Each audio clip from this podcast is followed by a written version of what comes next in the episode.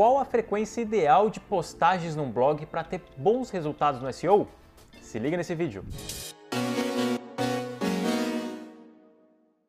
Fala galera, Daniel Dalaco aqui da Mirago e hoje eu vou responder a pergunta da Alice Schumann de Joinville. Alice, obrigado pela pergunta. Bom, essa pergunta é uma dúvida de muita gente e assim, ela não tem uma resposta certa. No mundo ideal, o que eu ia te responder? Se esse mundo fosse o mundo ideal, eu falei, Alice, é o seguinte, você deve postar o máximo de posts, né, que você puder, de preferência um post por dia. Mas a gente sabe que o mundo real é diferente do mundo ideal. A gente tem recursos limitados, recursos financeiros, recursos de tempo, recursos de pessoas.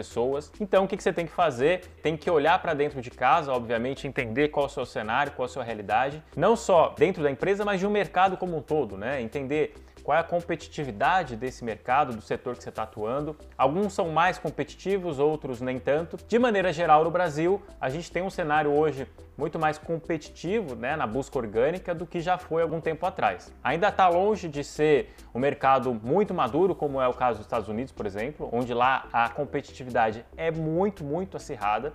Ainda que a gente tenha alguns espaços, sim, para você trabalhar e bem, mas de maneira geral é um mercado que já está bem consolidado, bem competitivo, né, em vários setores. Bom, então vou te dar um exemplo aqui do nosso mercado no marketing digital. Dentro do marketing digital tem uma pessoa, um profissional, que ele é chamado de Brian Jean. O Brian Dean ele é um cara que tem um blog que fala só sobre SEO, muito conhecido aí no nosso ramo. E esse cara ele tem uma frequência de posts baixa.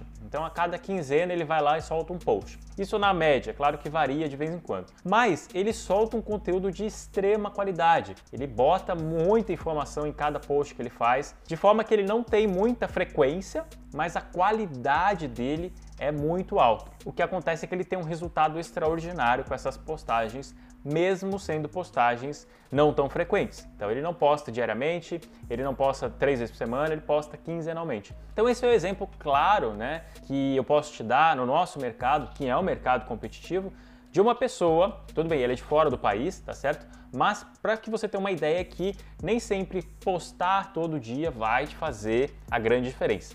O grande lance aqui, eu quero que você preste atenção, se você precisar guardar uma palavra desse vídeo, chama-se qualidade. A qualidade da sua postagem é o que vai determinar o seu bom resultado ou não no SEO.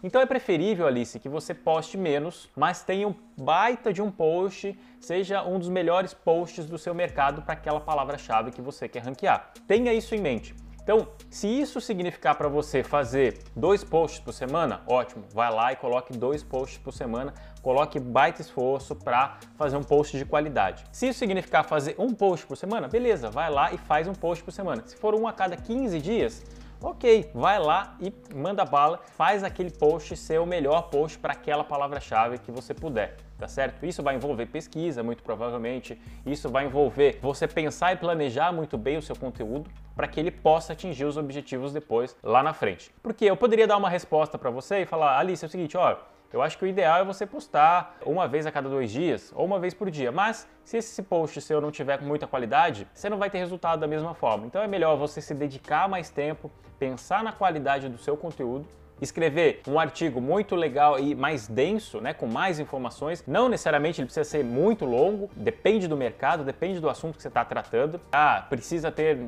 sei lá, 4 mil palavras. Não precisa. Você precisa entender se você resolve a necessidade daquele seu cliente dentro daquele seu conteúdo e o que ele espera encontrar ali dentro. Então você tem que entender, obviamente, da sua persona, quais são as prováveis intenções de busca quando ela está buscando aquela palavra-chave e aí você vai caprichar no conteúdo para responder essas intenções, essas dúvidas que a sua persona tem. Então assim, não tem receita de bolo, mas eu quero que você saia desse vídeo entendendo que a qualidade é a coisa mais importante para você. Mesmo que você não tenha tanta frequência, mas se você focar na qualidade, eu tenho certeza que os resultados orgânicos vão vir no médio e longo prazo para você. Beleza? Eu espero ter respondido, espero ter te ajudado aí nessa sua dúvida.